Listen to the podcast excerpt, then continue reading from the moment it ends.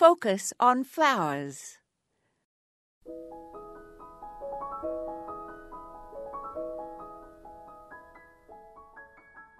Potted orchid plants are readily available nowadays and also quite reasonably priced when one considers how long they last.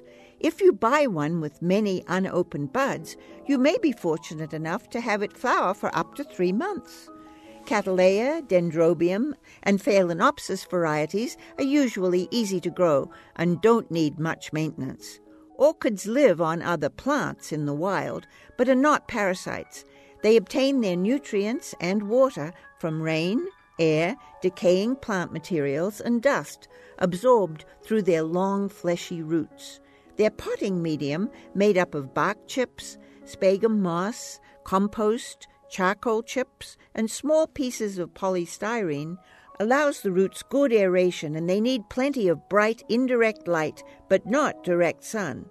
Southern and western exposures are best, but the Phalaenopsis orchids enjoy a shady eastern exposure.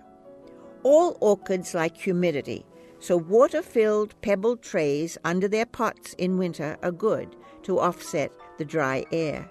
Temperatures that are around 70 degrees Fahrenheit work best, slightly cooler perhaps at night.